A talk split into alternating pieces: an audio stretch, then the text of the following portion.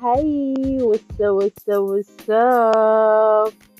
Okay, today I want to talk about why we always going back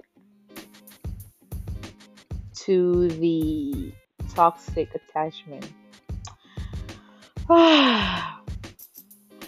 um, why actually and how you can get out from this toxic attachment. First of all,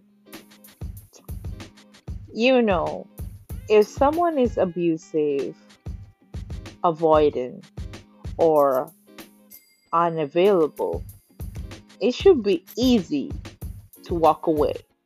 Right. By right, it should be easy. Right? You know the answer? Is wrong. Okay? In fact, it's fucking significant harder. Here's why. Um the strongest type of attachment bond is formed through a repeated cycle of abuse, followed by positive reinforcement. Okay?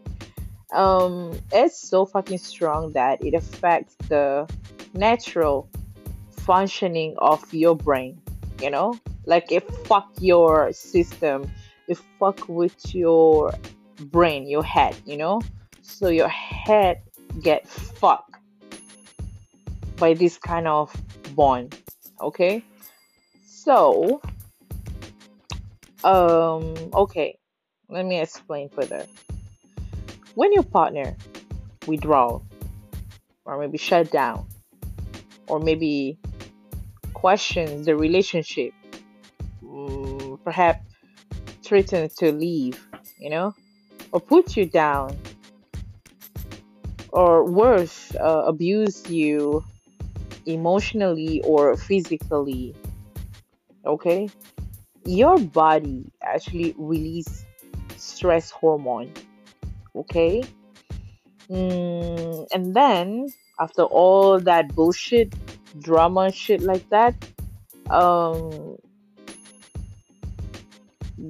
you know when they change their tune or maybe they recommend into the relationship back you know apologize promise um, that they will change or tell you they love you y- your body um, um, somehow floated with oxy- oxytocin, you know? So, um, oxytocin is the hormones that responsible for uh, strengthening love and attachment. All right? Can you understand so far? I bet you do. So, the conclusion here the worse the abuse, the bigger the high. Okay? Right. Okay. Uh yeah, I know there's a lot of question over there. But here it is. There is more. Okay? Now our mind, okay? We're not only um start to crave their attention and uh, fucking validation, but we somehow actually become numb to their abuse. Okay, um, stress actually triggers um, the this kind of um, endo wait endogenous uh, opiates which create uh, create a resistance to pain. Okay, although these um, endogenous opiates are essential for survival, these actually they can inhibit avoidance oriented emotion emotions like fear or sadness. So we kind of like literally become numb to the pain like you you used to it you know like like you're somehow addicted to it, you know? Like you crave for this kind of stuff, okay?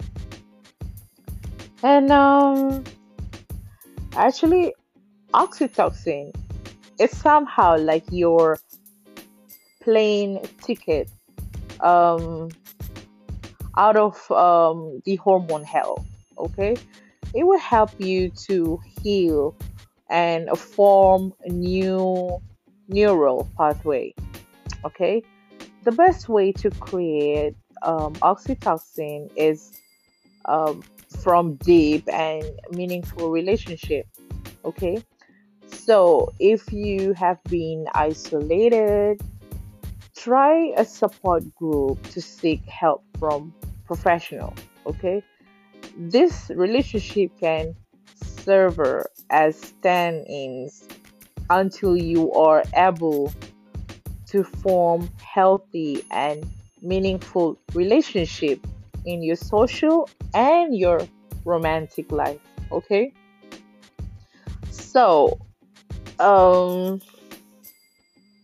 last but not least know that you're not alone okay most of us most all of us including me okay I swear to God, I've been stuck in this dynamic, you know, all of us, at least once, you know. And remember, it is not because you are stupid, weak, or damaged, okay? Honey, life is not black and white, okay? Um, things are complicated, and trauma bonding is a very fucking real thing, okay? And uh, don't be afraid to ask for help, okay? And uh, you're not supposed to do this thing alone. So, my experience dealing with this kind of situation is um what I do is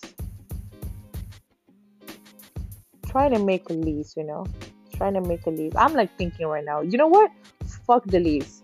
You don't even have to make the list. Like, oh, how bad is bad for this person, or how good is good in this person, you know? Fuck that shit. If you feel like this kind of thing drain your fucking energy, bringing bad chakra to you, just fucking drop this shit because you know what? You don't deserve this thing. You know what? Most important right now, love yourself and respect yourself. That's it. Adios. Bye bye.